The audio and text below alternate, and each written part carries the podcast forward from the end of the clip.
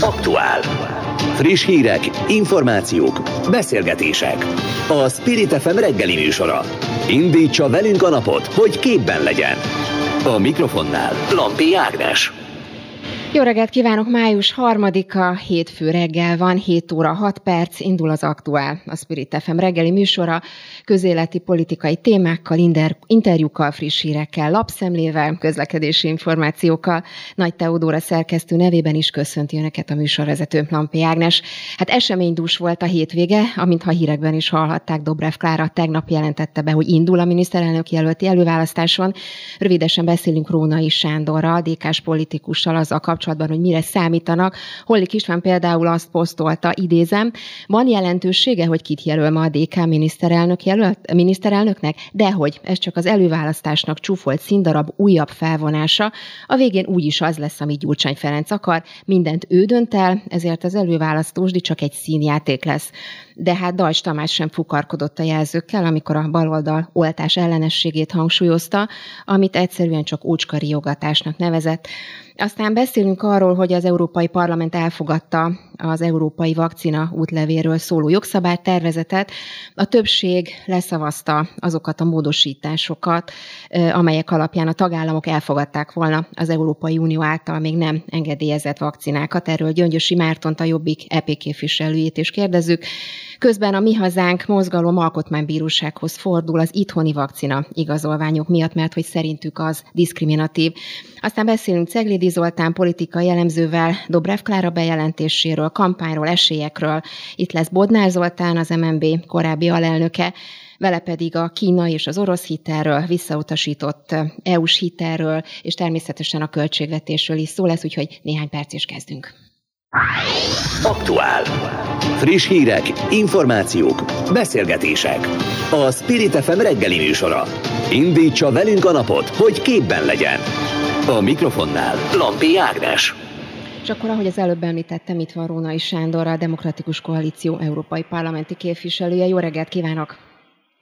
Jó reggelt kívánok, szeretettel üdvözlöm kedves hallgatókat is. És akkor, ahogy az előbb már említettem, ugye imár hivatalos Dobrev Klára bejelentette, hogy ő a Demokratikus Koalíció miniszterelnök jelöltje, és a beszédében ugye sok mindenről beszélt, azt mondta például a vírussal kapcsolatban, hogy egy bejáratott nagyot mondással azt hitte Orbán Viktor, hogy ezt is le tudja majd győzni, de a vírus nem fogadott szót a kormánynak, és ugye sokan az előbb említettem, hogy például Hollik István hogyan reagált a bejelentésre, azt mondta, hogy úgyis minden Gyurcsány Ferenc intéz, ő áll a háttérben, és hogy tulajdonképpen ez az egész előválasztás csak egy színjáték. Ön hogy látja, mennyire lehet reagálni erre a kijelentésre? Holik István, aki 25 ezerik magyar ember halálakor a Facebookon ünnepelte a 25 ezerik lájkolóját a e, közösségi oldalon, ő annyira nívótlan, hogy rá semmi esetesen reagálnék. Ellenben reagálnék arra, hogy hogy Dobrev Klára, a Demokratikus Koalíció miniszterelnök jelöltje az előválasztáson. Higgyék el nekem, én a közvetlen kollégájaként pontosan tudom, hogy Klára a legtökéletesebb választás erre a pozícióra, hiszen ő az, aki egyesíteni tudja a magyar ellenzéket, aki le tudja bízni Orbán Viktort, aki helyre tudja állítani Magyarország megtétázott hírnevét nem csak Európában, hanem szerte a világon, hiszen jogászként, közgazdászként és európai fejlesztési szakemberként ő rengeteg mindenhez ért. Emellett pedig én saját szememmel látom és fülemmel hallom, amikor Európa vezető politikusaival tárgyal, különböző nyelveken szinte, anyanyelvi szinten beszélve ezeket, nem beszélve arról, azokról az ígéretekről és programokról, amelyeket Dubra Klára tegnap elmondott a bemutatkozójában. Klára kevesek Magyarországa helyett a sokak Magyarországát fogja megteremteni.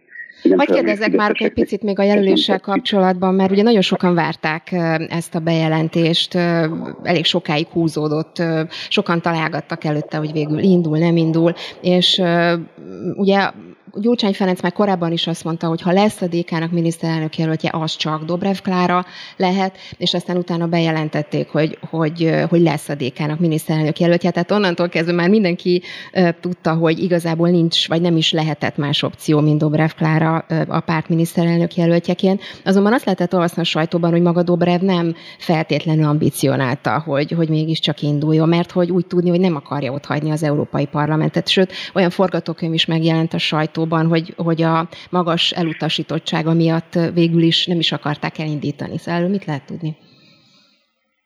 Dobrev Klára nagyon nagy örömmel fogadja ezt a kihívást és ezt a megbízást, és biztos vagyok benne, hogy le fogja tudni győzni Orbán Viktort. Tehát nem volt um, arról szó, hogy nem akar indulni, és egy picit azért kellett kapacitálni? Nem volt erről szó, nyilvánvalóan Dobrev Klára egy felelősségteljes politikus, aki szeretne először saját magának összeállítani egy programot, és ezt pedig a későbbiekben szeretné képviselni. Természetesen ezt nem lehet elkapkodni, ő ezt a munkát elvégezte, és mára egy olyan program, egy olyan terv áll a rendelkezésére, amivel bátran vágott bele ez a és bátran fogja tudni képviselni azt a közös ellenzéki programot, amelyet az ellenzéki pártok folyamatosan készítenek, most is zajlik ez a munka. De Dobrev Klára tegnap beszélt a szívügyeiről, azokról a legfontosabb programokról, eh, amelyeket miniszterelnökként fog képviselni. Eh, elmondta, hogy a sokat Magyarország az csak az igazságosságra tud épülni, ezért egyből a kormányváltás után például korrupciós vészhelyzetet hirdetünk, és a kormányváltást követően csatlakozunk az Európai Ügyészséghez. Engedje meg, hogy kérdezzem az Európai Vakcina útlevélről, mert nagyon-nagyon szarad, a, szalad az időnk, és néhány percünk marad csak. Ugye az, a beköszönőben is elmondtam, hogy elfogadta az Európai Parlament ugye a, az Európai Vakcina útlevélről szóló jogszabálytervezetet, és hogy leszavazták azokat a módosítókat, amelyek alapján a tagállamok elfogadták volna ugye a, az Unió által még nem engedélyezett vakcinákat. Önök viszont tartózkodtak a, a szavazáson. Ez, ez, ez mit jelent? Csak azért kérdezem, mert hogy az ellenzéki politikusok közül például Újhely István és a Momentumos Donát Anna nem szavazta meg, ez Gyöngyösi Márton megszavazta, önök viszont tartózkodtak. Mit akartak ezzel mondani, vagy kifejezni? Én mi voltunk az első párt, a Demokratikus Koalíció, amelyik jóval a szavazás előtt kiadtak egy közleményt, ez az én nevemben ment közlemény, ami arról szólt, és sajnos beigazolódott az a gyanú, az a félelem, amiről mi hónapok óta beszélünk, hogy az EU által nem engedélyezett vakcinák egész egyszerűen nem kerülnek rá ez az úgynevezett oltási vagy vakcina útlevélre, ezáltal megnehezül azoknak az embereknek az utazása, akik ezzel lettek beoltva Magyarországon. Azért nem szavaztuk meg egyébként ezt az előterjesztést, mert hogy azt gondoljuk, hogy azok a magyar állampolgárok, akik nagyon tisztességesen viselkedve egyébként felelősséget vállalva magukért és másokért beoltatták magukat azzal a vakcinával, amit kaptak, őket nem lehet büntetni. Ez az Orbán kormány felelőssége. Hozzáteszem, az az oltási igazolvány, amelyet az Orbán kormány kiállít, az ugyancsak nem felel meg az európai előírásoknak, ezzel aztán újra veszélybe sodorja azokat az embereket, nem csak azokat, akik mondjuk kínai vagy orosz vakcinával voltak beoltva, hanem azokat is, akik más nyugati és egyébként az EU által engedélyezett vakcinákkal vannak beoltva, hiszen amennyiben nem megfelelő az oltási útlevelük, ez a vakcina útlevelük, akkor sajnos elképnek nem mutatja, hogy milyen oltást kaptak az emberek. Ebben az esetben sajnos őket is nehéz helyzetbe hozza a kormány, és nekik is Akkor tulajdonképpen önök, ha jól értem, kivárnak egyelőre még, csak egy gyors állat kérek a végére. Már ne haragudjon, de hogy tudnánk kivárni, amikor mi voltunk az elsők, akik Most akik a, a tartózkodásra gondolok természetesen. Mi elutasítottuk ezt, a, ezt az előterjesztést, hiszen a tartózkodás is, hiszen magával az előterjesztéssel egyetértünk, hogy elkészüljön egy ilyen útlevél, azonban éreztük annak a felelősségét, hogy magyarok millióival nem lehet kiszúrni, azért mert a kormány átverte őket. Mi ebben nagyon korrekt módon előre kiadtunk egy közleményt, és egyébként ellene szavaztunk egy tartózkodással eh, ennek az előterjesztésnek. Tehát eh, ugyanakkor azt tényleg szerettük volna, hogy Orbán Viktor átverte azokat a magyar embereket, akiket akiknek kínai vagy orosz vakcina lett beadva. Ugyanakkor nem csak, hogy átverte ezeket, de átverte azokat is, akinek Pfizer, Moderna vagy AstraZeneca lett beadva, hiszen az oltását igazoló könyvbe, oltását igazoló igazolványba ez nem kerül bele. Köszönöm és szépen. ez nem megfelelő az európai szabályozásoknak. Köszönöm szépen Rónai Sándor LDK EP képviselővel beszélgetünk. Szép napot kívánok, minden jót, viszontlátásra. Viszontlátásra, minden jót. Spirit FM 92.9 A nagyváros hangja Alkotmánybírósághoz fordul a Mi Hazánk mozgalom, mivel a párt szerint diszkriminatív és igazságtalan bizonyos szolgáltatások igénybevételének védettségi igazolványhoz, végső soron oltáshoz való kötése. A párt szerint senkit nem lehet hátrányos helyzetbe hozni azért, mert nem kívánja beoltatni magát. És akkor már is folytatjuk Dúró Dórával, a Mi Hazánk mozgalom politikusával. Jó reggelt kívánok! Jó reggelt kívánok! Ugye önök egy, vagy ön is kiadott tulajdonképpen egy közleményt ezzel kapcsolatban, amelyben azt írta, hogy az álláspontjuk szerint az alapjogok sérülnek a védettségigazolványal összefüggésben, ami egyébként nagyon sok vitára ad okot, és hogy ezzel kapcsolatban ugye alkotmánybírósághoz fordulnak. Hát nagyon sok jogász meg szakember megszólalt egyébként a a kérdésben. Például, hagyj idézem Latman Tamás nemzetközi, nemzetközi jogásztő azt mondta, hogy szerinte az oltási igazolvány nem jelent uh, diszkriminációt, mert azt mondta, hogy ha van egy általánosan alkalmazandó korlátozás, és ennek az enyhítését teszik valamitől függővé, akkor ez a teljesítés, akkor ez teljesítés, és hogy ennek eredményeképpen az, hogy lehetőséget kap valaki, az nem jelent negatív diszkriminációt. De, de más szakemberek, például a Karsai Dániel alkotmányogás is azt mondta, hogy nem diszkriminatív az intézkedés. Több jogász pedig azt mondta, hogy a mi álláspontunkkal ért egyet tulajdonképpen, és diszkriminatívnak, és mi ráadásul igazságtalannak tartjuk mindezt. A, kormány mindig hangsúlyozza, hogy az önkéntes az oltás, tehát akkor kaphatjuk vissza az életünket, hogyha a járványt sikerül legyőzni, de valójában csak azok kaphatják vissza az életüket, és járhatnak sportrendezvényekre, kulturális rendezvényekre, vagy vehetnek igénybe bizonyos szolgáltatásokat, akik beoltatják magukat. A mi álláspontunk szerint az, hogy mindenkinek lehetősége van arra, hogy beoltassa magát, aki fél a vírus kockázatától, ez éppen elegendő védelmet nyújt számára, de hogyha valaki nem szeretne élni ezzel a lehetőséggel, akkor nem érheti semmilyen hátrányos megkülönböztetés a mi álláspontunk szerint. És fordítva ülünk a lovon, hogyha a korlátozásokat tekintjük alapesetnek, alapesetben az alapjogoknak az érvényesülése az veszélyhelyzetben is adott kellene, hogy legyen, és most a nem oltottak számára a kormány ezt továbbra sem tenni lehetővé. Ezzel gyakorlatilag rákényszeríti az embereket arra, hogy oltsák be magukat, nagyon sok olyan vélemény jutott vissza hozzánk, hogy esetleg bizonyos okokból valaki nem szeretne élni az oltás lehetőségével, de emiatt kell, hogy gyakorlatilag az életét visszakapja, ezért az emberekben nagyon nagy indulat van ezzel kapcsolatban, és az ellenérzést az oltásra szemben ez csak növeli. Egyébként említette, hogy vannak olyan jogászok vagy szakemberek, akik az ellentétes álláspontot képviselik. Itt kire gondol? Csak azért kérdezem, mert a, például én a TASZ-nak az álláspontját láttam ezzel kapcsolatban. Ők azt emelték ki, hogy a rendelet például azokkal nem foglalkozik, akik mondjuk az egészségi állapotuk miatt nem oldhatók, például a várandós nők vagy a terhesség bizonyos szakaszaiban egyes krónikus betegséggel élők, de az viszont szerintük önmagában nem jogsértő, hogy akik mondjuk a saját elhatározásukból nem oltatják be magukat, azok nem vehetik igénybe a, a szolgáltatásokat. Tehát itt azért megoszlanak a vélemények. Több ilyen szakmai vita volt különböző hírportálokon, ahol mind a két álláspontot képviselték különböző a közéletben megszólaló, vagy akár csak emiatt az ügy miatt megszólaló jogászok. Mi az egyetlen párt vagyunk, akik felemeljük a hangunkat ezzel az intézkedésével szemben a kormánynak, mert mi úgy gondoljuk, hogy ez diszkriminatív és igazságtalan. Egyébként például azokkal szemben is, akik a TASZ közleményé, akiket a TASZ közleményében megemlítettek,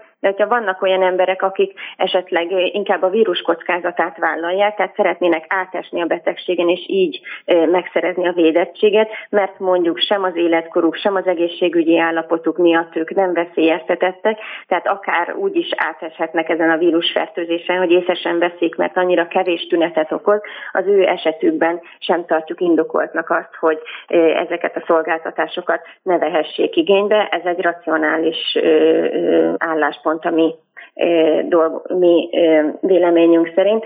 És, az is érdekes ezzel kapcsolatban, hogy az emberek tömegeit erre rákényszerítik, egyrészt olyan oltásokra, amelyekkel kapcsolatban még a szakemberek is, sőt egyébként Magyarországon a politikusok is vitatkoznak és kérdéses, hogy a különböző mutánsokkal szemben, amelyek már megjelentek Európában is, azokkal szemben az eddigi vakcinák mennyire le tudnak hatékony védelmet biztosítani. Tehát kérdéses, hogy például az indiai mutánssal, amely a napokban már ugye Olaszországban is megjelent, elképzelhető, hogy hamarosan Magyarországra is át fog terjedni, mennyire fognak tudni ezek a vakcinák védettséget biztosítani, melyik fog tudni, melyik nem fog tudni, és számos olyan bizonytalan bizonytalanság van még ezzel kapcsolatban, amely miatt úgy gondoljuk, hogy ennek nem nincs értelme, ez diszkriminatív, és aki fél a vírus kockázatától, még egyszer hangsúlyozom, ő magát beoltathatja, tehát ő kvázi védetten tudja igénybe venni ezeket a szolgáltatásokat,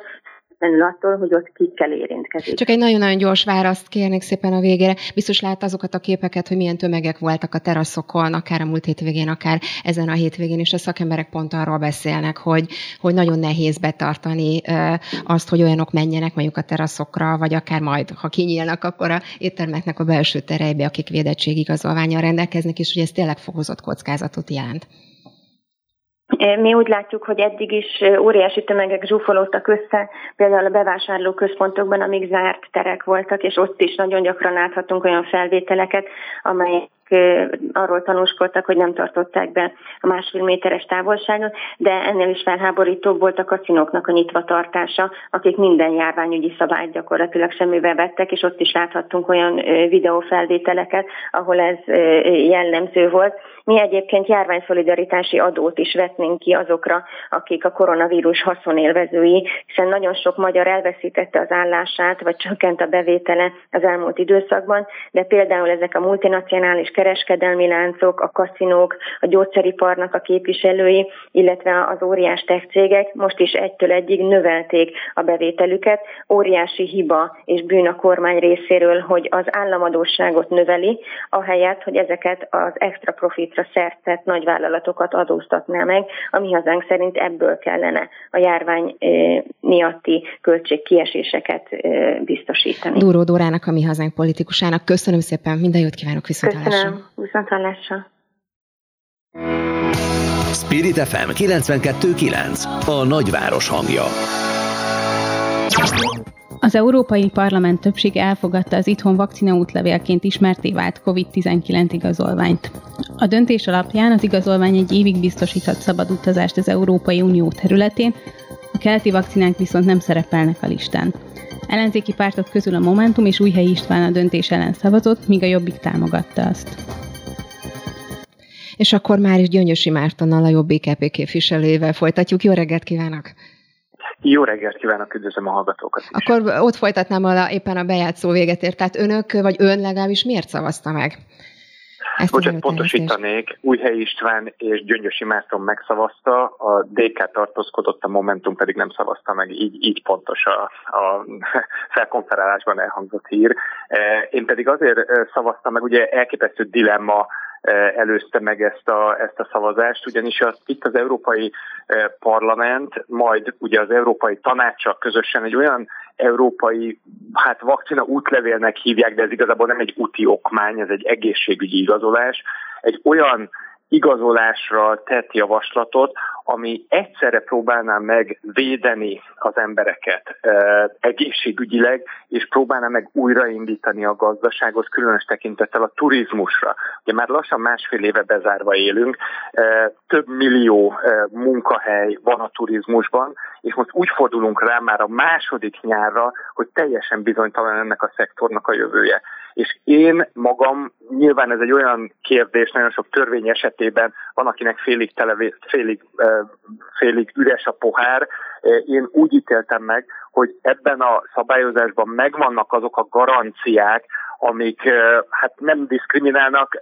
Nyilván én magam is támogattam nagyon sok olyan módosító javaslatot, ami, a, ami minden vakcinára kiterjeszteni ezt az igazolványt. Ez nem ment át, de ezzel együtt ne felejtsük el, hogy ez a, ez a vakcina igazolvány ez azoknak jár, akik akik alapvetően három kritériumot teljesítenek, vagy be vannak oltva, és ezáltal védettek, vagy negatív tesztel rendelkeznek, és ezáltal igazolni tudják azt, hogy nem fertőzöttek, illetve már átestek a víruson, és igazolni tudják azt, hogy megfelelő számú antitest van a szervezetükben, előbb, és ilyen módon mhm. védettek. Ugye az előbb említette, hogy azért szavazta meg, mert hogy látta, látta szabályozásban némi garanciát. Itt mire gondol konkrétan a tagállamoknak a lehetőségére arra, hogy eldönthetik, hogy elfogadják vagy nem fogadják el a keleti vakcinákat? Nem, Nézze, alapvetően ugye, ugye független szakmai szervezeteknek a véleménye az, ami egy vakcina iránt a bizalmat felépíti. És most itt két, mi nem véletlenül mondtuk azt, hogy az Európai Gyógyszerügynökség eh, igazolását eh, bíró vakcinák azok, amikkel oltani kellene, ezek a biztonságos vakcinák, amikről van független szakmai vélemény is. Ezzel együtt minden vakcina, jó vakcina, nagyon fontos, de azért ez mégiscsak egy nagyon fontos garancia. De emellett kimondja ez a rendelet azt is, vagy ez az európai szabályozás azt is, hogy az Európai Gyógyszerügynökség mellett az ENSZ egészségügyi szervezete a WHO-nak a regiszterében lévő vakcinákat is el kell fogadniuk a különböző tagállamoknak. Bontok, bocsánat, pontosabban ez egy lehetőség. A kínai vakcináról most a napokban fog dönteni a WHO, a Sputnik ugye már bent van az Európai Gyógyszerügynökségnél, már a nem tudom én hanyadik... Hát arra számít, hogy akkor el, előbb-utóbb elfogadják majd, és akkor én arra, lesznek. én arra számítok, hogy a napokban mind a kínai, mind, a, mind az orosz vakcina az meg fogja kapni vagy a WHO-nak, vagy az Európai Gyógyszerügynökségnek az engedélyét, és egyébként meg ne felejtsük el azt, hogy azért a legtöbb európai ország, ahol a turizmus az egyik eh, kulcskérdés, például Görögország, Ciprus, de úgy tudom, hogy a horvátok is már tettek erre utalást, azt, fogja, azt mondták, hogy ők nem fognak vakcina és vakcina között különbséget tenni, tehát ilyen értelemben én, én teljesen kizártnak tartom azt, hogy bármelyik magyar állampolgár is diszkriminálva lenne ezen szabályozás által. Akkor csak egy tényleg egy, egy fél percig maradt, egy nagyon-nagyon gyors választ kérek, mert hogy ezzel kapcsolatban támadja önöket tulajdonképpen a kormánypárt oltás ellenességgel, nagyjából azok miatt, amiket most itt az előbb elmondott már, hogy a keleti vakcinák szempontjából de nem vagyunk oltás ellenesek, tehát éppen, hogy mindenkit, minden megszólalásom alkalmával arra buzdítok, hogy menjen el, vegye fel az oltást, még azokat is, akik egyébként rettenetesen hisznek a saját immunrendszerüknek az er-, erejében, mert hogy valóban ez az egyik legfontosabb szempont abban, hogy legyőzzük a vírust. Azért kell az oltás, mert még egy egészséges, makkegészséges ember is tudja hordozni a vírust, és másokat meg tud fertőzni. Tehát ezért nagyon-nagyon fontos az, hogy mindenki beoltassa magát, és hogy ezáltal védelmet szerezzünk ne csak magunknak, hanem a közösségünknek. Gyöngyösi Mártonnak, a Jobbik EP képviselőjének köszönöm szépen. Viszontlátásra minden jót. Köszönöm a lehetőséget, minden jót. Aktuál. Friss hírek, információk, beszélgetések. A Spirit FM reggeli műsora. Indítsa velünk a napot, hogy képben legyen. A mikrofonnál Lampi Ágnes. Dobrev Klára lesz a DK miniszterelnök jelöltje az ellenzéki előválasztáson, jelentette be a párt vasárnap. A Telex információi szerint Karácsony Gergely is ringbe fog szállni a pozícióért, de a főpolgármester bejelentésére még hetekig várni kell. És akkor Ceglédi Zoltán politikai jellemzővel folytatjuk. Jó reggelt kívánok, szia! Szervusz, köszöntöm a hallgatókat. Azt írtad a Facebookon a bejelentéssel kapcsolatban, hogy annyit előre elárulsz, hogy ismét kemény és intenzív kampányra számítasz Dobrev Klárától, aki a 2019-es EP kampány egyik váratlan sikerembere volt. A bejelentés alapján gondolod így, vagy, vagy a 2019-es siker apropóján, mert ott is valóban kemény kampány volt, szóval mire számítasz? Mind a két elem egyébként ezt igazolja, vagy indokolná, hogy erre jusson az ember. Tudod, a bejelentése egyébként a párt egyik aktuális erősségére hívja fel a figyelmet. Ugye itt egy olyan online kampányítót láthattunk, ami egyébként nem sok magyarországi politikai erőnek a sajátja vagy erőssége. Ugye a DK az elmúlt években, és leginkább egyébként a 2019-es egyébként Karácsony Gergely főszereplésével, de jelentős részben a DK vonatkozó erősségére támaszkodó főpolgármesteri kampányban mutatott online erejét demonstrálta itt is. Ugye ezt tudjuk, hogy a DK mögött áll e tekintetben a legszervezettebb vagy legprofessionálisabb csapat, akiknek kifejezetten ez a dolga. Másfelől pedig az tény, hogy a 2019-es európai parlamenti választásnak ugye ellenzéki szempontból a belső erőviszonyokat tekintve két nagy számukra pozitív meglepetése közül egyik a Momentum 10%-a, de a másik az a DK 16%-a és négy LP képviselője volt. Hajlamosak vagyunk elfelejteni, hogy akkor a lista élén és a kampány fókuszában Dobrev Klára állt, tehát neki is van mire hivatkoznia. Igen, azért csak az mégiscsak az újdonság mondja. erejével hatott. Emlékszünk, akkor az nagy meglepetés volt, hogy ő egyáltalán ringbe száll, már mint a politikai ringbe beszáll. Igen, és uh, ugye ne felejtsük el, ezt akarom hangsúlyozni, hogy az előválasztás az nem maga a választás még, és ugye, ahogy az EP választáson egyébként az volt a fő kérdés, hogy a Fidesz által megszerezhető szavazat mennyiségen kívüli alapvetően ellenzéki indítatású szavazók, voksai azok hova kerülnek, és láttuk azt, hogy elhagyták az MSZP párbeszédet, elhagyták a Jobbikot, és inkább mentek a Momentum és pláne a DK felé. Itt most is egy kifejezetten ellenzéki közvéleményen belül, ugye kivéve ha a Fidesz valamilyen módon meghekkeli, de legutóbb erre még nem betemedett. Szóval kifejezetten ellenzéki közvéleményen belüli csatáról van szó, és az előző ilyen alkalmakkor Dobrev Klára jól szerepelt, mm, másfél pedig a DK, mint az egyik legerősebb ellenzéki párt, azt nem tehette meg szerintem, hogy egyáltalán nincs jelöltje. És onnantól kezdve, mivel Gyurcsány Ferencet nem akarta indítani, ezért a második, fogalmazunk így, legjobban felépített politikusuk, az Dobrev Klára. Tehát adta magát ez a döntés. Ugyanakkor beszéljünk egy picit a, a Fideszről is, meg arról, hogy mégis milyen kampányra lehet számítani, és most itt nem elsősorban a előválasztási kampányra gondolok, bár arra is, de ugye a Fidesz részéről már megjelent ez a fajta kommunikáció, már mint a Gyurcsány Ferenccel kapcsolatos kommunikáció, biztos láttad például Hollik Istvánnak a posztját, ugye, aki azt írta, hogy ez csak egy előválasztásnak csúfolt színdarab, mert hogy úgyis úgy lesz minden, eh, ahogy Gyurcsány Ferenc akarja, mindent ő dönt el, ez az egész csak egy színjáték, tehát már elkezdődött egy nagyon-nagyon erős kampány, már mint a Fidesz részéről is.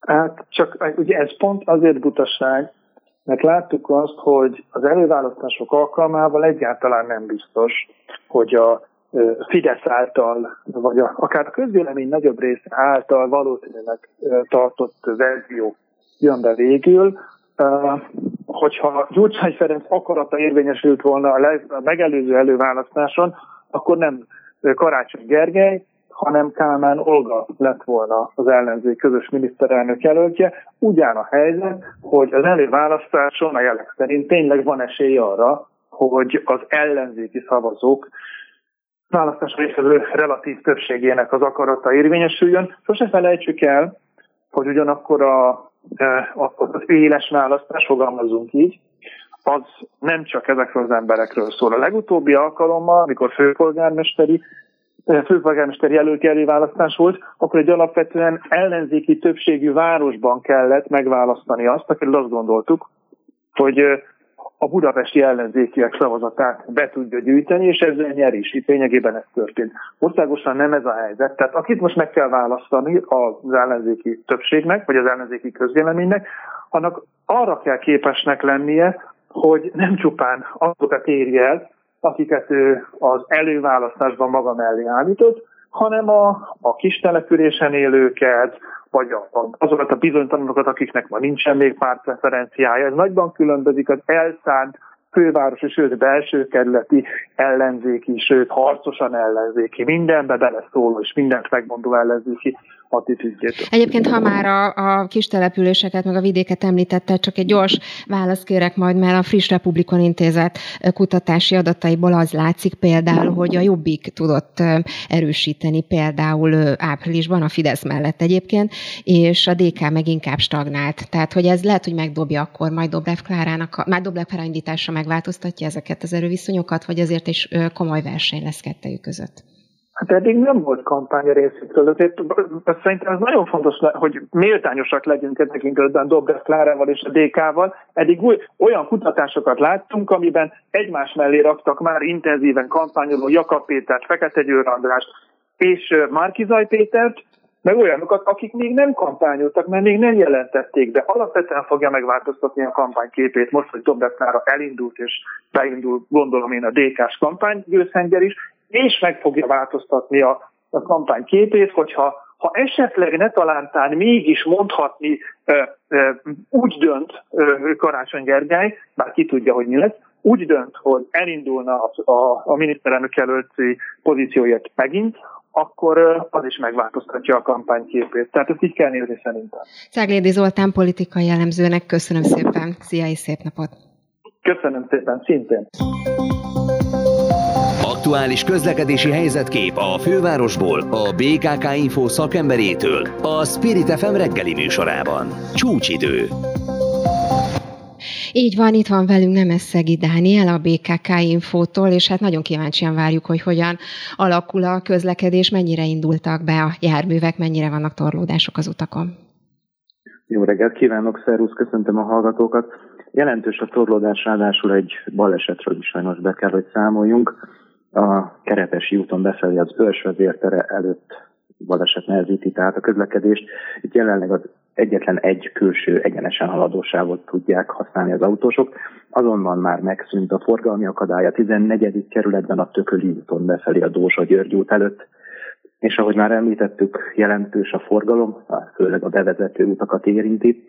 Lelassult a haladás az M3-as autópálya bevezetőjén a Szerencs utcáig, illetve a kacsó úti felüljárónál, a Nagykörúton és a Hungária körgyűrűn szakaszonként, a budai oldalon pedig a Szélkálmán térre vezető utakon, az M1-es és az M7-es autópálya közös bevezető szakaszán a Virágpiactól és tovább a Budajosi úton, illetve a budai alsó rakparton a Székföldi úton által délre is. Tehát akkor, ha jól értem, nagyjából a szokásos helyeken kell torlódásra számítani, ahogy az ember közlekedik, tehát a nagy utakon.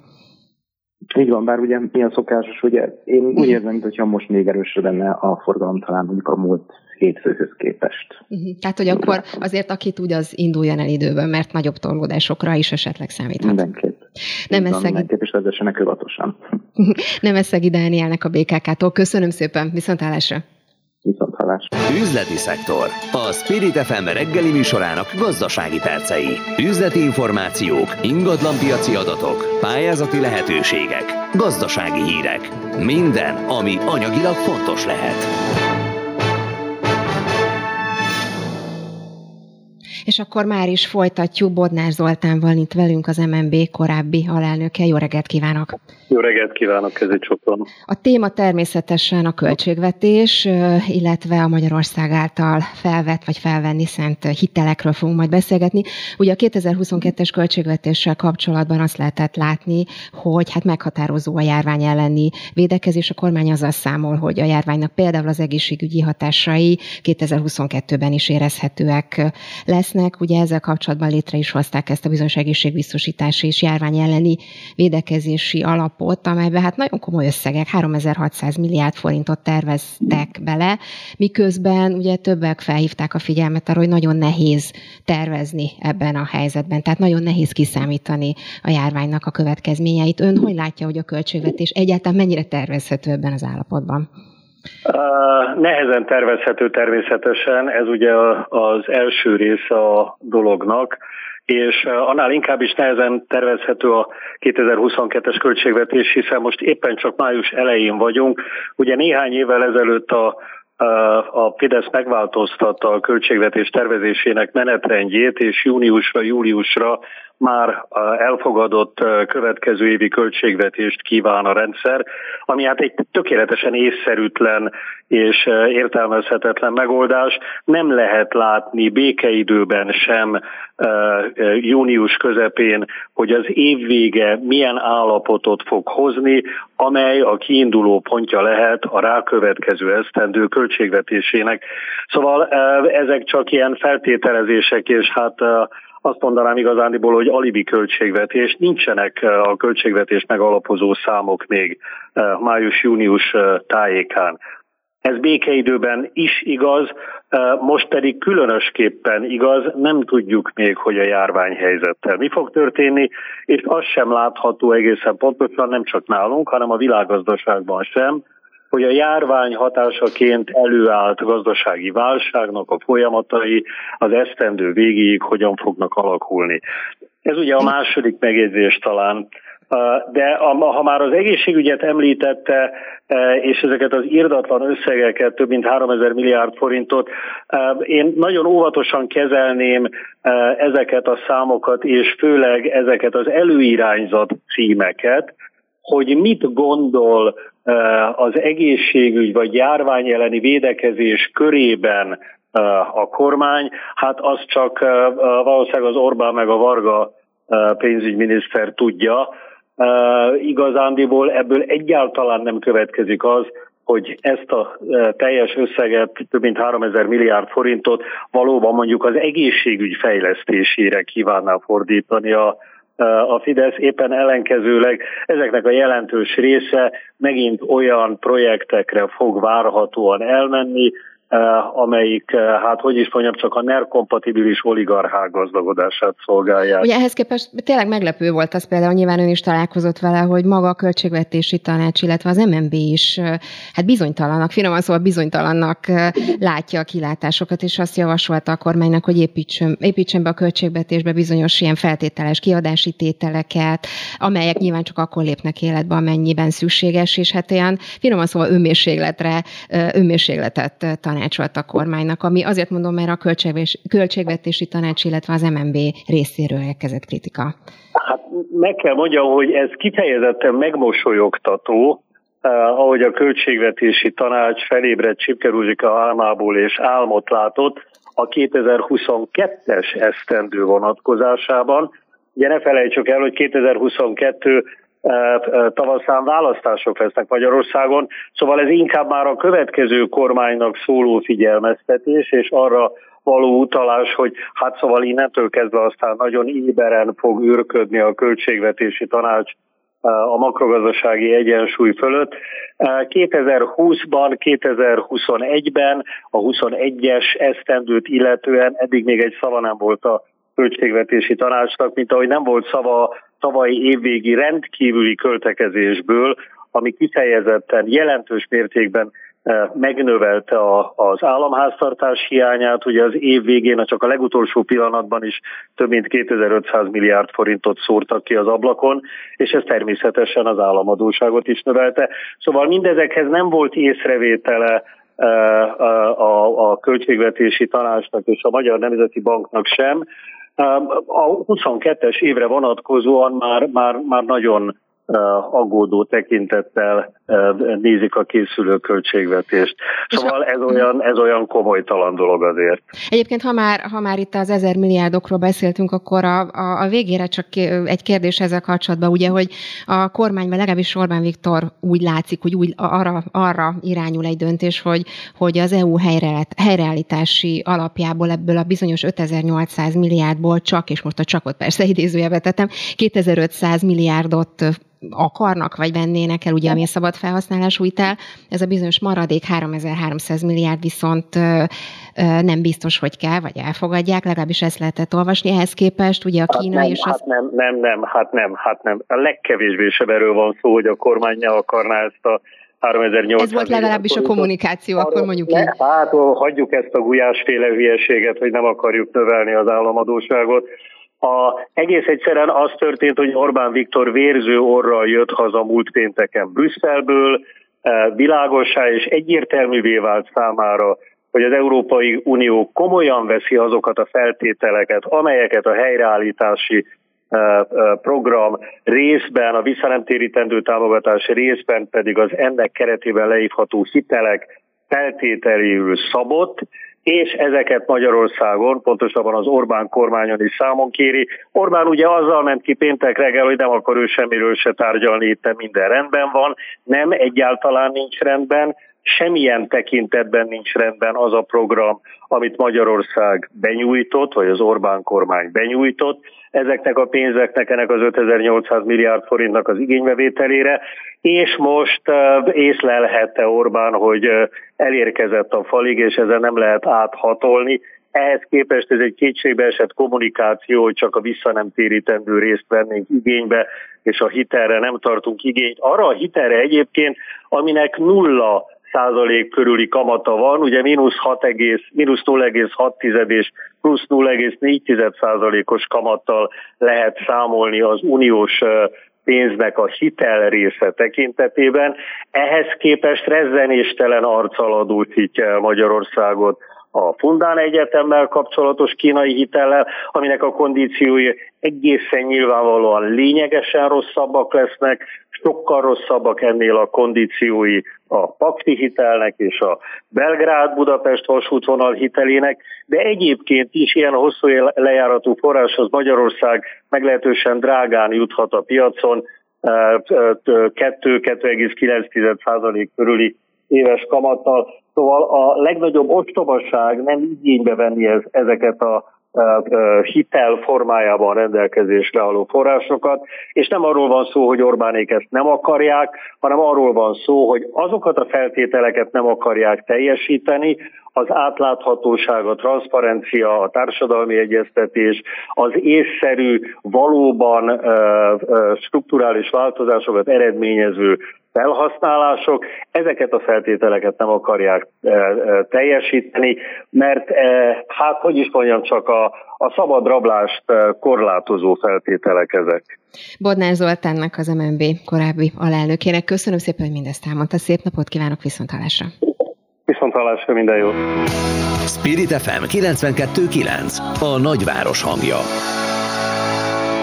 a Belgrád-Budapest vasútvonal és a Fudan Egyetem kapcsán felmerülő kínai hitelek miatt több ellenzéki képviselő is tiltakozott Kína gazdasági befolyásának növekedésével szemben, ráadásul szerintük az egyetem nemzetbiztonsági kockázatot is jelent.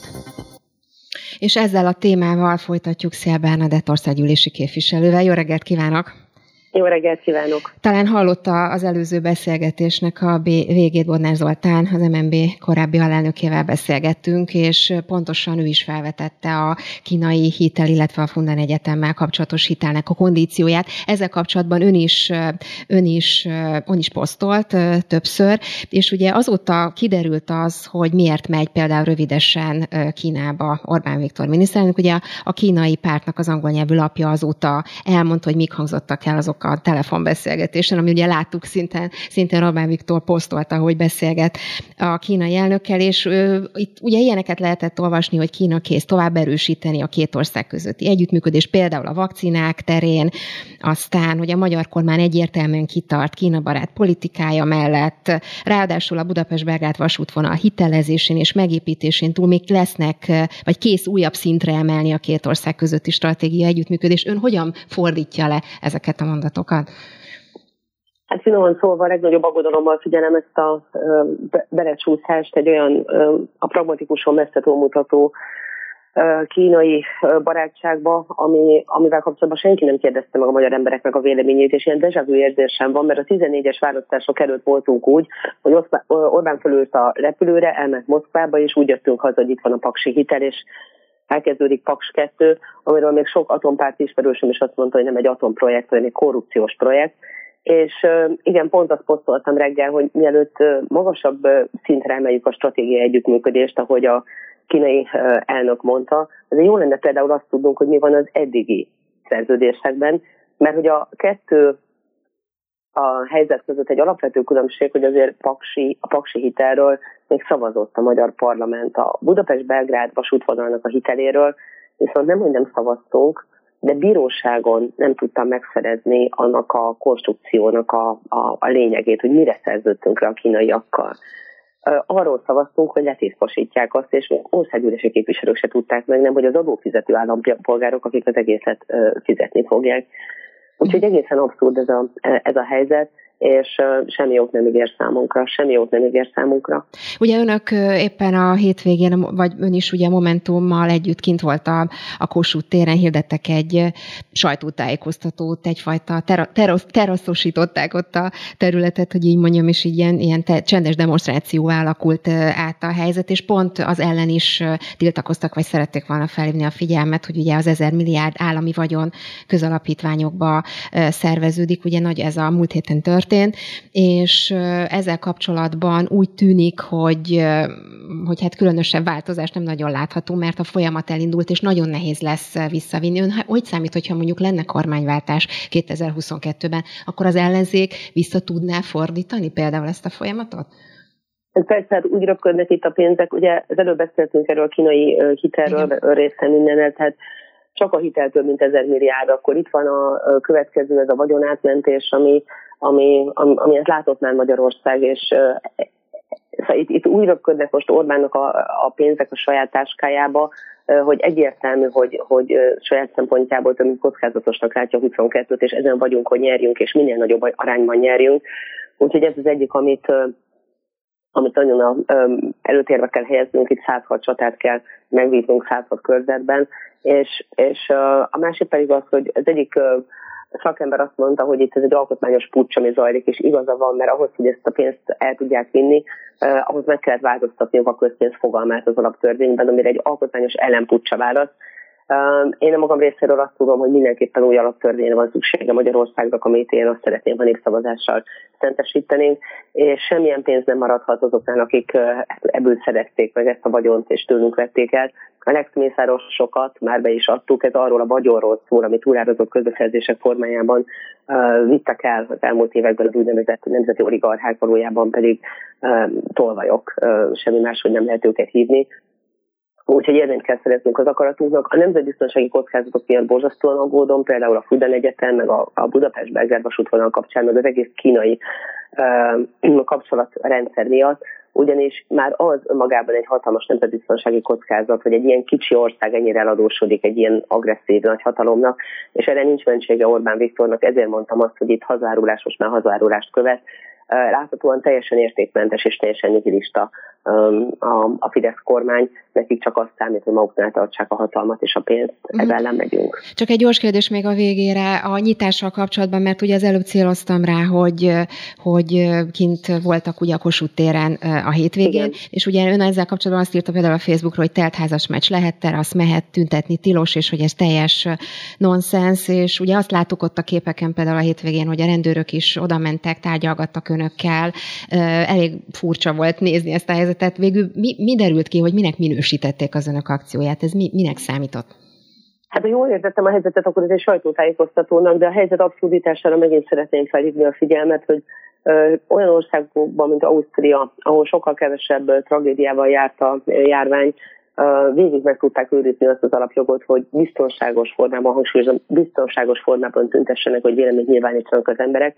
Nálunk egy egyfős tüntetést nem engedélyeztek az Orosz Szövetség előtt, és minket, akivel, akik autóból dudáltunk, hogy így tiltakozunk honfitársaink megnyomorítása ellen, szintén változatos formában gyötörtek meg, voltak itt bírósággal, voltak itt ugye, mint hatházi Ákos lapszámba küldenek, én meg most jelentkeztem a korányintézetbe Igen. munkára, úgyhogy ez finoman szóval tarthatatlan helyzet, hogy, hogy, hogy lehet gyülekezni bizonyos helyeken, ami kedves Orbán Viktornak, vagy amit ő gondol, hogy hagy, máshol pedig, amikor véleményt akarunk politikai szinten nyilvánítani, azt megbetiltják. Ez, ez nem tartható, ezen dolgoznunk kell.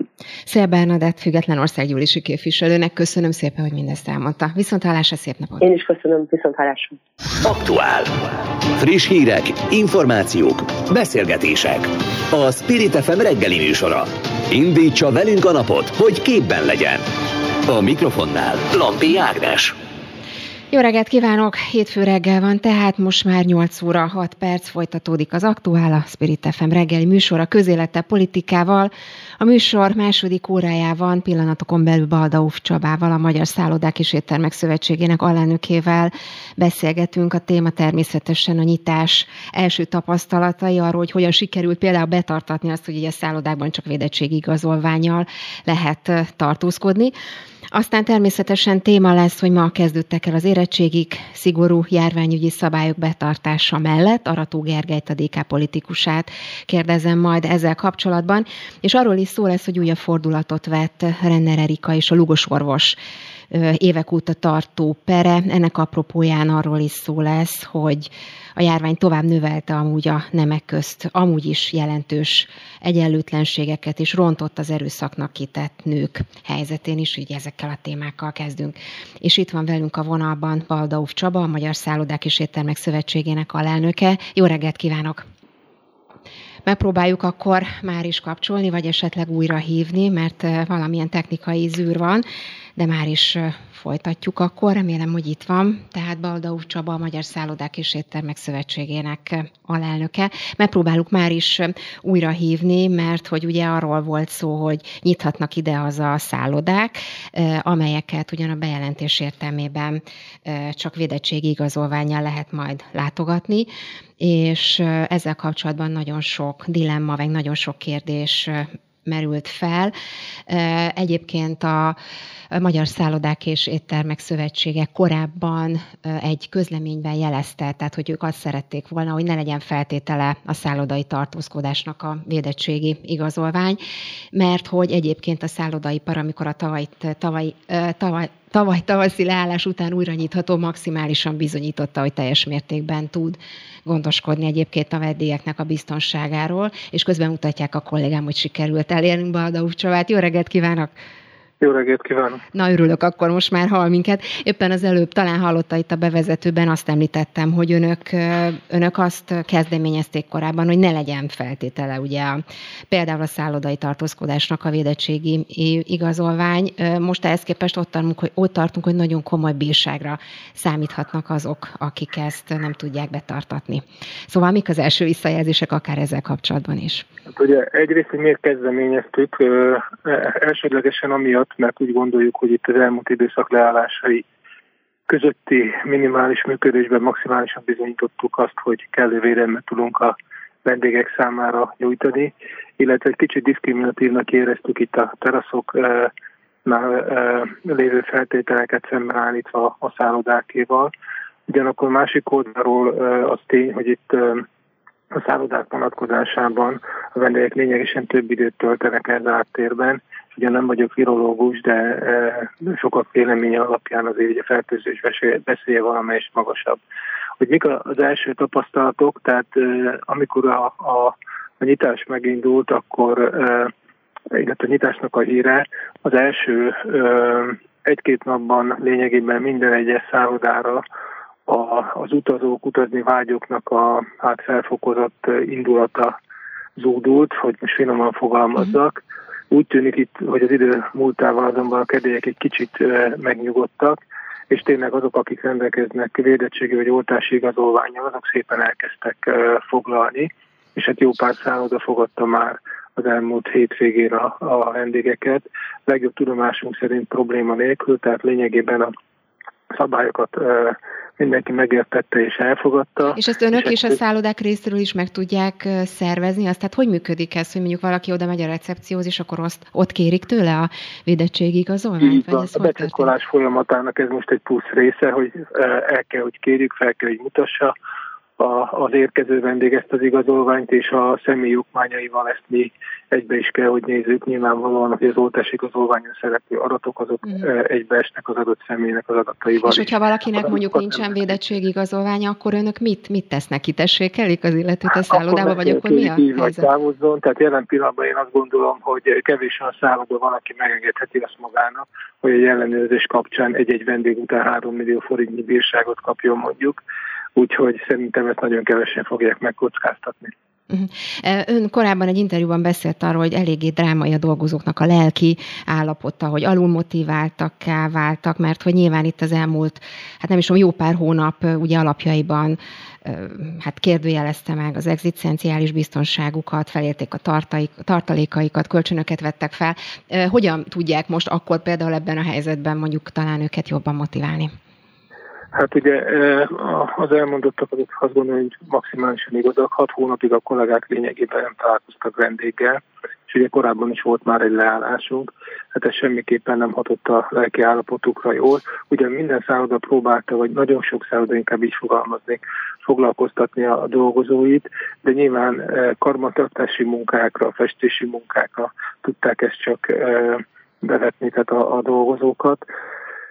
Hát most az elsődleges cél az újraindulásának tényleg egy, egy újbóli perspektívának a, a felfestése, és hitet önteni a kollégákból, hogy igenis a turizmus szakmának van jövője, és most a vírushelyzettől függetlenül, mert ez nem tarthat örökké, ha lassabb mértékben is, de fel fog épülni, és hosszú távon egy, egy tervezhető és reményénk szerint egy, egy, egy biztos egzisztenciát is fog tudni nyújtani a benne dolgozóknak. Baldauf Csabának, a Magyar Szállodák és Éttermek Szövetségének alelnökének. Köszönöm szépen, hogy mindezt elmondta. Viszontlátásra! Köszönöm én is! Aktuál. Friss hírek, információk, beszélgetések. A Spirit FM reggeli műsora. Indítsa velünk a napot, hogy képben legyen. A mikrofonnál Lampi Ágnes. Az idén érettségizők tavaly óta online oktatásban készültek a hétfőn kezdődő vizsgákra. Egy teremben maximum 10 vizsgázó lehet, és a felügyelő tanároknak több óvintézkedést is be kell tartani, például egymástól mindenkinek másfél méteres távolságra kell lenni. A pedagógusok szakszervezetének elnöke azt mondta, nagyobb biztonságban lennének a tanulók, ha hamarabb kezdték volna a beoltásukat. És akkor már is folytatjuk a témában Arató Gergelyel, a DK politikusával. Jó reggelt kívánok! Jó reggelt kívánok! Ugye két dolgot hagy említsek az elején. Az Emberi Erőforrások Minisztériumának a államtitkára, ugye Maruzsa Zoltán azt mondta, hogy minden készen áll ahhoz, hogy elkezdődjenek ma az érettségi vizsgák, és hogy a kormány döntése értelmében csak néhány kivétellel, ugye csak írásbeli vizsgák lesznek, és természetesen az egészségügyi óvintézkedéseket be kell tartani, ugye ezeket pontosan meg is határozták. Ehhez képest hát azt látni, hogy még soha nem robbantott ki annyi vitát az érettségi, mint, mint idén. A hónapokig tartó bizonytalanság után ugye itt 111 ezer vizsgázóval indul az érettségi, szóval hogy látja, mennyire lehet majd akár a múltkori tapasztalatok alapján elindítani, vagy megrendezni az érettségiket? Hát kezdjük, hogy mindenképpen és kívánunk az érettségizőknek, a következő napokra mára is, meg utána is, meg a pedagógus kollégáknak meg sok türelmet és szerencsét a lebonyolításhoz. Szóval hát az a helyzet, hogy, hogy, hogy a lényeg tulajdonképpen valóban az, amitől a kérdésében is beszélt. Tudnélik, hogy természetesen a járványhelyzet önmagában egy rendkívüli és nehéz helyzetet teremtett a diákok számára és az iskolák számára is a felkészítésben és a vizsga megtervezésében. Ugyanakkor a kormány az egész érettségi időszakban folyamatosan késlekedett a döntések meghozatalával késlekedett a pedagógusok tömeges tesztelésével, utána késlekedett a pedagógusok tömeges e, oltásával, és késlekedett azzal, hogy megmondja, hogy egyáltalán milyen érettségi vizsgára lehet számítani. Kétségtelen, és azért ezt ismerjük el, hogy persze nem lehetett tudni azt, hogy a, hogy a járvány e, tavasszal ilyen erővel fog, fog dühöngeni, mint ahogy dühöngött, és nyilván ehhez a kormánynak kell alkalmazkodni egy ilyen helyzetbe de ez nem zárja ki, vagy nem zárta volna ki azt, hogy egy sokkal világosabb kommunikációra és sokkal egyértelműben és korábban megmondják, hogy ki mire számíthat. Tehát ha jól értem, önök is megrendezték. Ne felejtsük el, hogy az idei hely sokkal nehezebb, mint a tavalyi, hiszen azok a gyerekek, akik most érettségiznek, azok nem néhány hónapot hagytak ki, hanem majdnem fél évet, hiszen november óta nincs a középiskolákban személyes jelenléti oktatás. Igaz, és ez nagyon sok iskolában megszervezték a személyes felkészítést, de nem minden nem minden iskolában. Tehát ha jól értem, akkor önök is nyilván az óvintézkedések betartása mellett, de önök is megrendezték volna, vagy megszervezték volna az érettségiket, ugyanúgy, ahogy a kormány tette. Továbbra sem értjük azt, hogy miért nem lehetett mondjuk egy hónappal eltolni az érettségiket, ha már úgyis csak szóbeli van. Uh-huh. Most csak írásbeli, írásbeli van. van Ugye, csak egy vizsga szakasz van, akkor azt nyugodtan lehetett volna júniusban is, is rendezni tehát akkor, akkor több idő lett volna arra, hogy a pedagógusok esetében az oltár után teljes védettség alakuljon ki, hogy a gyerekek és hozzáteszem a szülők körében is sokkal többen legyenek beoltva, illetve több idő lett volna a felkészülésre is. Nagyon nehezen lehet érteni, hogy miért ragaszkodott a kormány ehhez a május 1 kezdéshez. Ugye ennek, ennek akkor van értelme, hogyha utána ezt júniusban egy szóbeli, szóbeli követi, Tehát a jelenlegi helyzetben most már elkezdődött az életség, most már tényleg csak annyit tudunk tenni, hogy, hogy bízunk benne, hogy a biztonsági intézkedések mindenkit megvédenek az érettségi idején. Van egy érdekes kérdés például azokkal kapcsolatban, hogy aki mondjuk azért nem mehet el érettségizni, mert éppen koronavírus fertőzött, vagy esetleg kontaktszemély, akkor azzal mi lesz? Ugye itt úgy tűnik, hogy őket, mint hogyha ki, kihagyták volna a, a rendszerből. Milyen megoldást láthat, vagy lát erre mondjuk? Én azt gondolom, hogy ez egy olyan, olyan kérdés, amiben egy, egy picit, elég rosszul hallom, kicsit szakadozik bocsánat, a vonal. Igyekszem, Igen. igyekszem javítani a minőséget, köszönöm. Szóval, hogy ez, ebben a kérdésben a kormány teljesen rugalmatlan, értelmetlen módon, hát semmi akadálya nem lenne annak, hogy azoknak, akik most nem tudnak részt venni a vizsgán betegségük miatt, vagy azért, mert valóban mert kontaktszemélyek, azoknak lehetővé tegyék azt, hogy egy későbbi időpontban eh, tegyék le ezt a vizsgát, akár június elején, Hozzá kell tennem azt a kis műhelytitkot, hogy minden érettségi esetében készülnek tartaléktételsorok is. Tehát magyarán szólva ilyenkor csak a szekrényből kellene elővenni a tartalék érettségi írásbeli eh, feladatokat.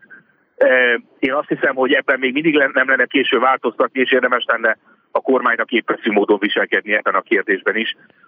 Az a baj, ami az egész oktatás irányítás fő baja, hogy a mostani oktatási kormányzat az kizárólag szabályokban, egy merev központosított rendszerben tud dolgozni, és nem nagyon figyel oda arra, hogy a a gyerekek és az iskolák között milyen különbségek vannak. Hagy kérdezem egy picit politikáról is, hát nyilván itt a tegnapi bejelentéssel kapcsolatban, ugye Dobrev Klára bejelentette, hogy indul a miniszterelnök jelölti előválasztáson, és beszéltünk már a műsor elején Rónai Sándorral ezzel kapcsolatban, de kíváncsi vagyok az ön véleményére is, mert úgy tűnik, hogy eléggé beindul a kampány, és Ceglédi Zoltán politikai elemző itt a műsorban azt mondta, hogy ő arra számít, hogy egy nagyon erős kampányt indít majd be Dobrev Klára, és hogy ugye abban, abból indult ki, hogy a 2019-es EP választás ugye komoly sikert hozott a Dikának, meg Dobrev Klárának is. Ehhez képest ugye itt Hollik István azt mondta, hogy ez az egész előválasztás az csak egy csúfolt színdarab, mert a végén úgyis mindez, minden úgy lesz, ahogy, amit, ahogy Úrcsány Ferenc szeretné, és az egész előválasztás egy, egy színjáték lesz. Dömötör Csaba is hasonlóakat fogalmazott meg, szóval ön, hogy látja, egyrészt reagálnak-e, és milyen kampányt terveznek Dobrev Klárának? Dehogy, dehogy reagálunk, hát nehogy komolyan vegyük már egy holikot vagy egy dömötört, hát nyilván a Fidesz ilyenkor ráküldi ezeket a megmondó embereket, hát mert félnek az előválasztástól, és félnek attól, hogy a legjobb. Hát arra azért lehet számítani, hogy Gyurcsány Ferenc központi szerepet. majd szembe a Fidesz-tel. Arra azért lehet számítani, értem, hogy Gyurcsány Ferenc központi szerepet kap majd a Fidesz kampányában, így, így aztán Dobrev Klára is. Hát én azt gondolom, hogy ma már ez egy lejárt lemez, tehát a én látom, hogy mindenél a gyurcsány a hibás, amiért nem a soros, tehát ezen szerintem már mindenki, akinek egy kis épész, épesze van ebbe az országban, csak röhög. Szóval, hogy ezt, ezt, ezt, nagyon, ezt nem nagyon lehet, nagyon lehet komolyan venni. Szerintem abban Ceglédi Zoltának igaza van, hogy természetesen az előválasztás az egy baráti versengés, de kétségkívül egy, ettől még egy megméretés, aminek az a cél, hogy megtaláljuk a legjobb miniszterelnöket, és egyedi képviselőjelölteket, és a demokratikus koalíció ugyanúgy, mint bármilyen más választás esetében ezt komolyan fogja venni, és sok fogunk abba fektetni, hogy meggyőzzük az embereket, hogy a mi miniszterelnök jelöltünk és a mi képviselőjelöltjeink a legalkalmasabbak. Arató Gergelynek, a DK frakció vezető helyettesének. Köszönöm szépen, szép napot kívánok, viszontlátásra minden jót. Spirit FM 92.9 A nagyváros hangja. 2016 óta folyamatosan és módszeresen szabadult meg vagyonától a lúgos orvosként emlegetett volt kórházigazgató, Véhetően azért, ha sor kerülne arra, hogy áldozatának kártérítést kelljen fizetni, ne legyen elegendő fedezete. Mérővera szerint az eset rávilágít a nők rendszer szintű gazdasági kiszolgáltatottságára. Így van, és akkor mérőverával folytatjuk már is. Jó reggelt kívánok! Jó reggelt kívánok! Igen, beszéljünk mindenképpen a nők helyzetéről, mert úgy védik, hogy a járványhelyzet különösen előhozta a nőkkel kapcsolatos problémákat és erőszakokat, de előtte még a konkrét ügyel kapcsolatban. Ugye itt egy nagyon régóta húzódó ügyről van szó. Ugye 2013-ban történt ez a bizonyos támadás, és azóta húzódik ez az ügy, és ennek volt most a fordulata, amit az előbb a belátszóban is hallhattunk.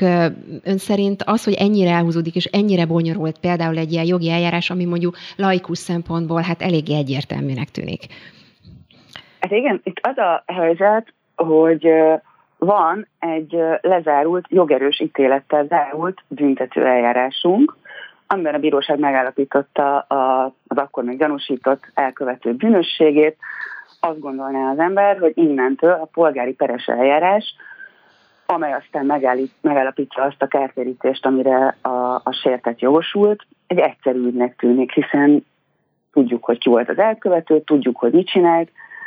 Na most ehhez képest ugye még mindig nem zárult le ez az ügy, és a legelképesztőbb ebben az az, hogy ezt a vagyonkimentést, amit a bejátszóban is említett, említése került, ezt egyetlen egy oldalról próbál, történik arra kísérlet, hogy ez megakadályozható legyen, uh-huh. és ez a sértett oldaláról történik. Tehát, hogy az a feladat, hogy például az elkövető vagyonát zárolni, hogy, hogy ezt a vagyonkimentési folyamatot leállítani, tehát ezért ez, e, e, ennek a terhe is a sértetre hárul, ami önmagában egy olyan nonsens, hogy szerintem nem is szorul különösebben külön magyarázatra, és ez az, ami egyébként nagyon keményen világít rá arra, hogy, hogy egy bántalmazó hogyan tudja folytatni a bántalmazást akár egy jogerős büntető ítélet után is az anyagiakon keresztül. Tehát a, a, a pénzzel bántalmazás az egy bántalmazó kapcsolatnak is gyakori és jellemző eleme.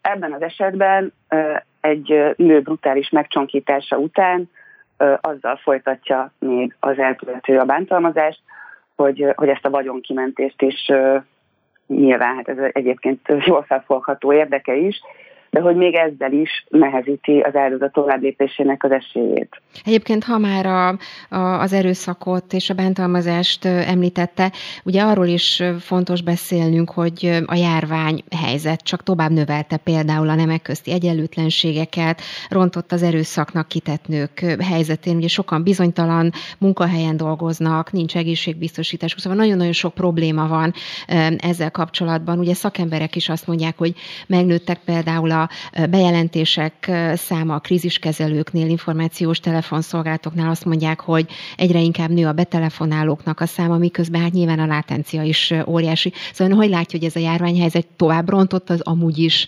amúgy is rossz helyzetem? Hát az, hogy a bejelentések számával mi történt, nem csak Magyarországon, hanem világszerte, azt tudjuk, hogy nagyjából meg háromszorozódott a bejelentések száma, a segítségkérő telefonok száma.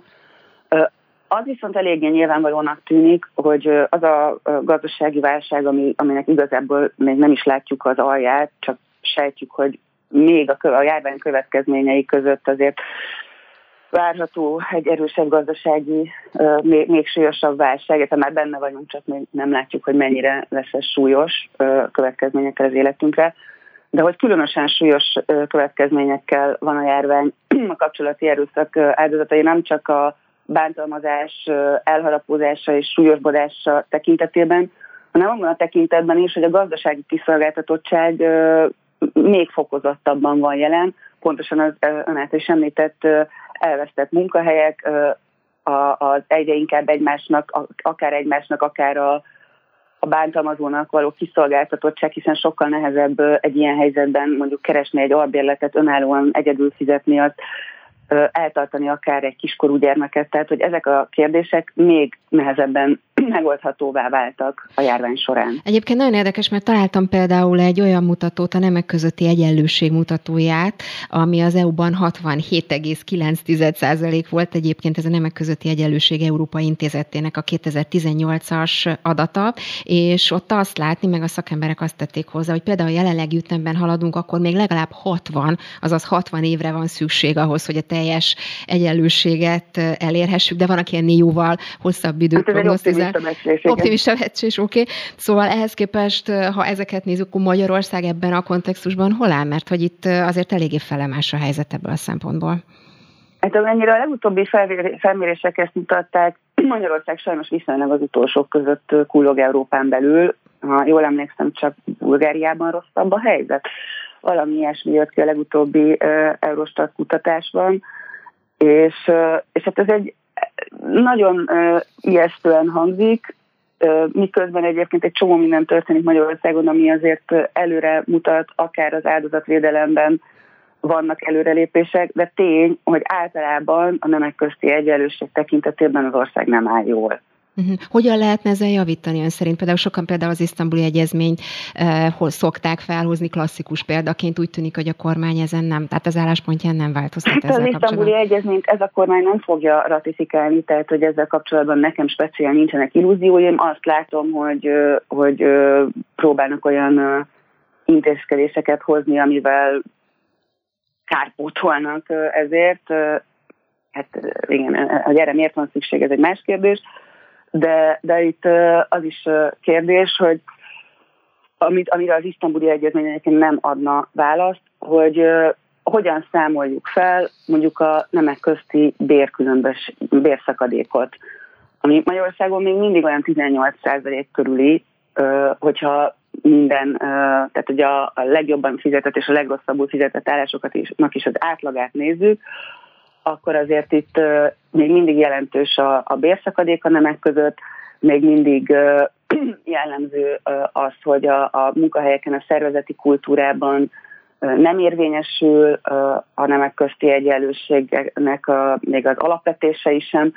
Szóval itt nagyon-nagyon sok mindenben kéne még fejleszteni, és ennek azt hiszem, hogy nagyon-nagyon fontos alapköve lenne a, a, a, az oktatás akár a felnőtt lakosság oktatása. Tehát, hogy azokat az alap, alap tudásokat, hogy hol kezdődik a nemi diszkrimináció, megkülönböztetés, ezeket egész egyszerűen széles nyilvánosság számára elérhető információvá kell tenni, ahhoz, hogy, és megérthető információvá kell tenni, ahhoz, hogy, hogy széles körű változást érhessünk el. már még erről, ebbe biztos vagyok. Mérőverának nagyon szépen köszönöm. Minden jót, viszont hallásra. Minden jót.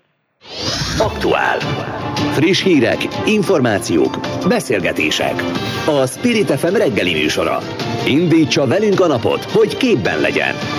A mikrofonnál Lampi Ágnes. Különbözőek vagyunk, különböző az életünk, de mindannyian megérdemeljük, hogy jusson időnk a családunkra és a munka mellett. Összegezte a Momentum családpolitikáját az anyák napjára készült videóján.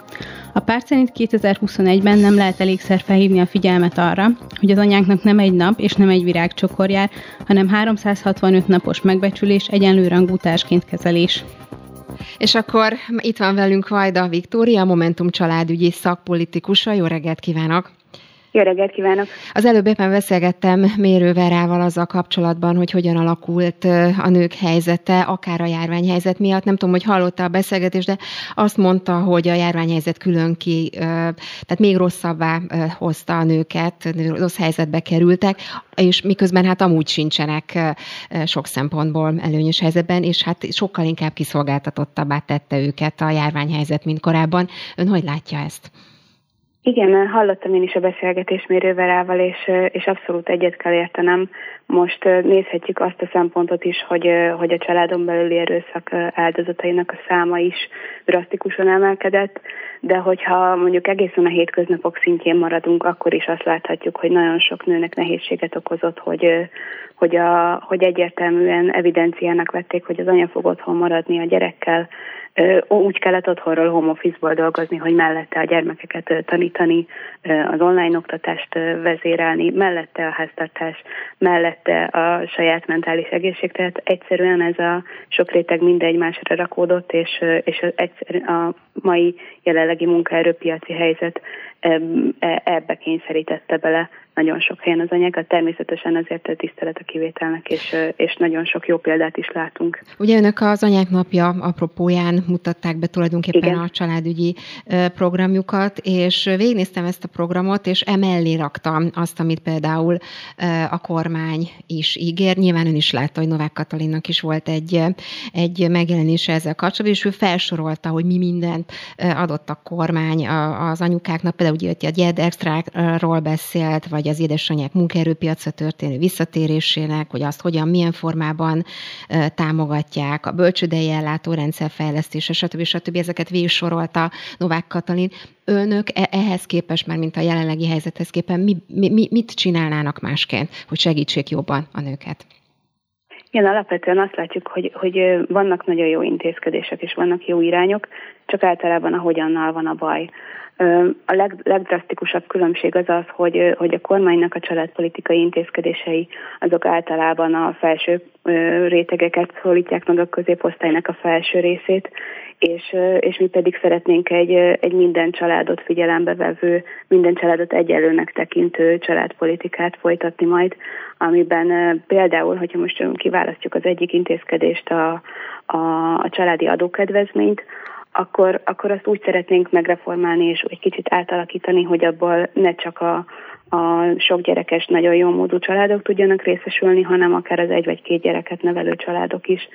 És, és természetesen a kompenzációt pedig át fogjuk vezetni mi is, tehát mindenki nagyjából a pénzénél marad, mert hogy szeretnénk a duplájára emelni például a családi pótlékot is, ami egyetemben ugye a gyermekek ellátását célozza, Úgyhogy mi azt szeretnénk, hogy, hogy a, az, ami a, az egy gyereknek jár, az mindegyik családban járjon annak az egy gyereknek. És ugye említette, hogy a családi pótlékot duplájára emelnék, ezt nagyjából hogy kalkulálnak, hogy ez mondjuk a költségvetésben vagy pénzben nagyjából milyen összeg lenne?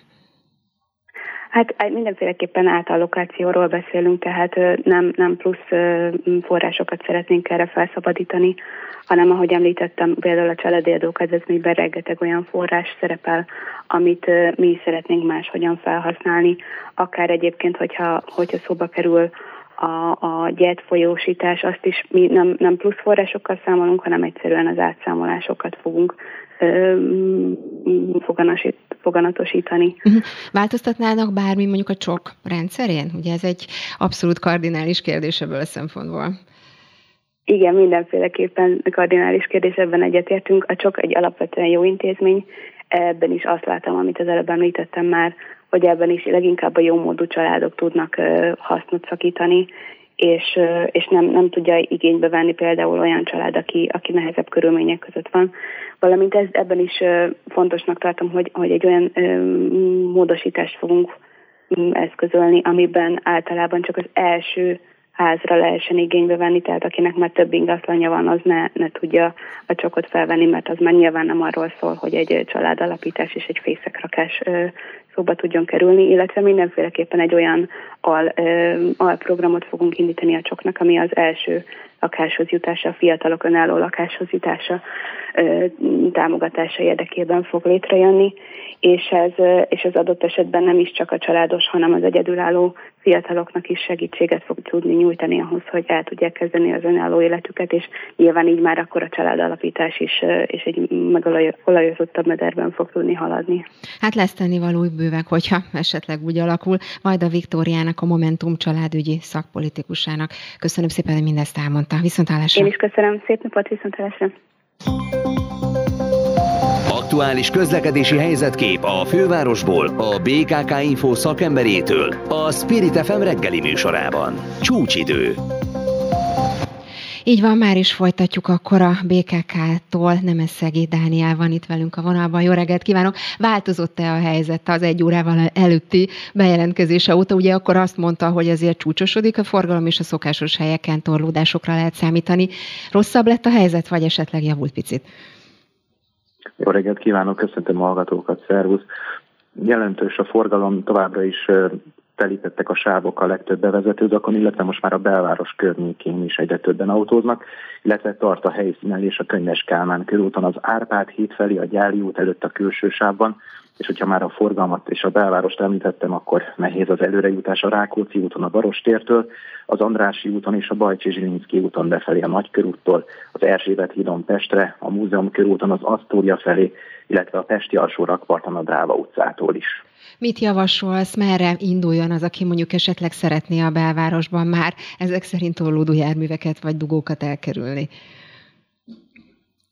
Ez, ez egy nagyon jó kérdés. Igazából talán, ha később indulnak el, az lehet a legjobb tanács, de igazából ugye most már úgy halad a forgalom, hogy ugye a külső bevezető utakat egyre kevésbé érinti, ez nagyjából én azt mondom, hogy 10 óra körül szűnhet meg. Ami egyébként a legfontosabb és hát legfontosabb információ, ami a délutáni csúcsforgalmat is érinteni fogja, hogy így áttérjek, az majd a Puskás Aréna körüli forgalmi változások lesznek a Magyar Kupa döntő miatt, a labdarúgó mérkőzés miatt, ugyanis ma 17 órától várhatóan 23 óráig lezárják a Dózsa György utat a Kerepesi út és a Tököli út között, az Ifjúság útját, a Stefánia utat a Hungária körút és a Tököli út között, az Egresi utat is a Hungária körút és a Stefánia út között, a Verseny utcát, illetve az István mezei utat is, és ami a közösségi közlekedést érinti, majd az M2-es és az M4-es metró, illetve az 1-es villamos a rendezvény után sűrűbben közlekedik, 16 és 23 óra között pedig minden Tököli úton közlekedő autóbusz megáll majd a Reiner Frigyes és a Stefánia út Tököli út megállóban is. A BKK-tól nem Szegi Dánielnek köszönjük szépen az információt, és mindenkinek balesetmentes közlekedést kívánunk. Köszönöm szépen, szép napot, szervusz! Én is köszönöm, minden jót, szervusz! Böngésző. Mivel foglalkoznak a vezető internetes portálok? Hogyan találnak egyes híreket? Mire kattintanak a legtöbben? Böngésző. A Spirit FM reggeli műsorának online lapszemléje. Címlapsztorik, értekezések, izgalmas információk. Böngésző. Így van, már is kezdjük a böngészőt, hogy mire kattintanak a legtöbben. Hát persze ez mindig nagy kérdés. Nagy Teodóra szerkesztő van itt velem a stúdióban.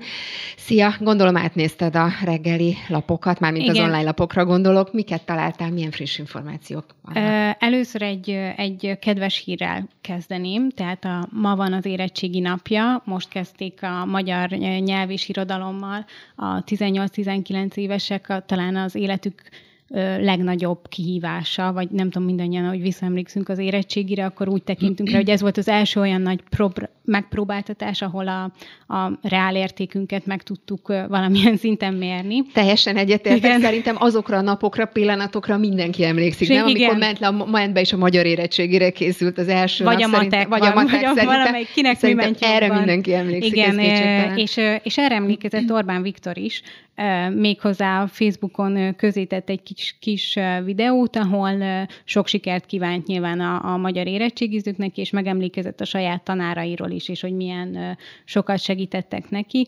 Azért az adásban is foglalkoztunk az érettségi ügyével, tehát az, hogy ez egy olyan élethelyzet, ami kellő stresszt jelent szerintem mindenki számára, még hogyha legin, legjobban, legjobb tudása szerint is felkészül az ember, tehát ez egy stresszfaktor, és most azért extrém körülmények voltak, és szerintem ezzel mindenki tisztában van a tanárok is, a diákok részéről is, tehát innen is tényleg mindenkinek nagyon sok sikert kívánunk az érettségihez. Hát így van, pontosan teljesen jó, ahogy mondod, hát hónapokig tartott az a bizonytalanság, hogy most akkor lesz érettségi, nem lesz érettségi, csak írásbeli lesz, szóbeli lesz, nem lesz. Egyáltalán az egész járványhelyzet mennyire engedi azt, hogy megrendezzék valamilyen formában az érettségit. Szerintem ez már önmagában nagyon súlyos stresszfaktor lehet, aztán a többiről nem is beszélni. Igen, mert ugye négy évig, négy évig arra kondicionálják őket, vagy három évig, hogy majd a szóbeli, írásbeli típusú vizsgára hogyan lehet felkészülni. Ugye a szóbeli az mindenkinek arra szolgált, hogy majd tud javítani az írásbeli eredményeken.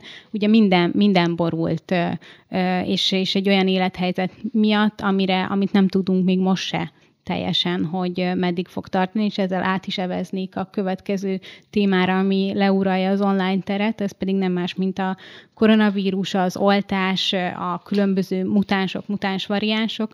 Itt a hírekben is többször szerepelt, hogy Japánban rekordokat döntött a, a, a súlyos betegeknek a száma, tehát nem csak a fertőzötteknek, hanem ugye akik kórházi ápolásra szorulnak, és pont az atv.hu vezető hír az, hogy Komáromi Zoltán mondta azt, hogy a kormánynak életveszélyes dolog, hogyha a számokkal játszik. Ugye milyen számokra is gondol a, a házi orvos és a DK egészségpolitikusa arra, hogy a nyitást kerek, tehát 3,5 millióhoz, 4 millióhoz, 5 millióhoz köti a kormány, tehát a nyitásnak a különböző fokozatait.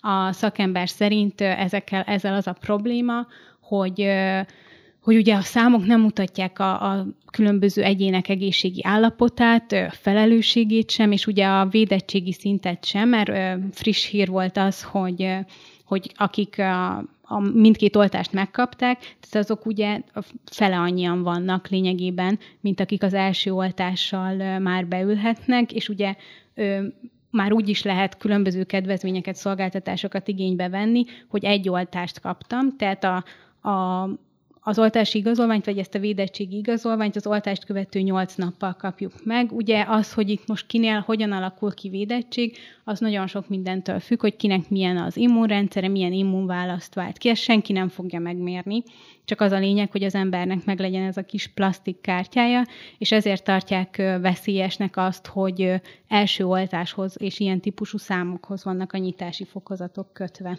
Hát arról nem is beszélve, hogy itt egyébként a mai műsorban ugye több politikussal is beszélgettünk erről, hogy ez milyen politikai hát hullámokat ver mondjuk a, a vakcina igazolvány, illetve ugye arról is szó volt, hogy például a szállodákban hogyan lehet ezt betartatni, mert mondjuk elképzelem azt a helyzetet, ahogy hogy valaki oda megy a családdal, gyerekkel, csomagokkal, egyebekkel, és akkor a recepciónál kérik ugye a vakcinaigazolványt. Vala, ha, ha nincs neki, hát jó esetben el se indul, de, de ugye pont arról számolt be itt a szakember, hogy ezért ez elő-elő fordul, hát akkor kivezetik onnan, vagy elküldik. Szóval nagyon sok olyan, olyan probléma kerülhet elő. Egyébként épp erről azt hiszem talán a minap olvastam, hogy az állatkertnél volt egy ilyen atrocitás, hogy valaki szeretett volna a gyerekével bemenni, és nem volt vakcina igazolványa, és a rendőrséget kellett kihívni ezzel kapcsolatban, úgyhogy hát reméljük, hogy nem lesznek ilyen helyzetek, Igen. minél kevesebb Nekem lesz. ezzel kapcsolatban saját tapasztalatom is van a hétvégéről, mert nem én akartam bemenni. Állatkertbe menni. Igen, állatkertbe vakcina igazolvány nélkül, hanem egy, egy kávézóba bent, bent fogyasztani, és egy, egy pár állt előttünk, akiknek az egyik tagjának volt igazolványa, másiknak meg nem és mondták, hogy a, az illető, akinek nincsen igazolványa, az nem, hogy már be van oltva, csak nem érkezett meg, elhozták a kis papírt is magukkal, és hogy nem fogja levenni a maszkot, csak addig akar ott ülni, amíg a párja elfogyasztja az italját, és nem engedték meg nekik, mert hogy ugye nagyon szigorú szabályok vannak, és ugye nem is az, hogy az igazolványt kérik el, hanem még a személyi igazolványodat is, ami számomra felvet kérdéseket, hogy ugye ő nekik nincsen igazából jogosultságuk arra, hogy igazoltassanak meg az én személyazonosságomat hát arról megbizonyosodjanak, ráadásul maszkba vagyok, szóval, hogy egy elég, elég abszurd és fura helyzet volt, de hogy ott akkor a, a párt nem szolgált, vagy hát elvitelre kiszolgálták, csak nyilván olyan típusú volt a sértettség, hogy utána nem kértek semmit. Tehát biztos lesznek ilyenek. Igen, ráadásul, hogyha sértettséget mondott, hát az ember elnézi mondjuk azokat a képeket, ugye, amelyeket hétvégén lehetett látni, hogy a teraszokon milyen, milyen buli hangulat alakult ki, a fiatalok ott vannak, hát ugye pont a fiataloknak az oltása az ugye a sor végére került, ugye most kezdődik el majd a 16-18 éveseknek a, a beoltása, tehát ők pont mennek majd bulizni nyilván egy csomóan oltás nélkül, tehát én attól tartok, hogy lesznek ilyen típusú problémák vagy atrocitások, hát reméljük, hogy valahogy ez majd akkor megoldódik.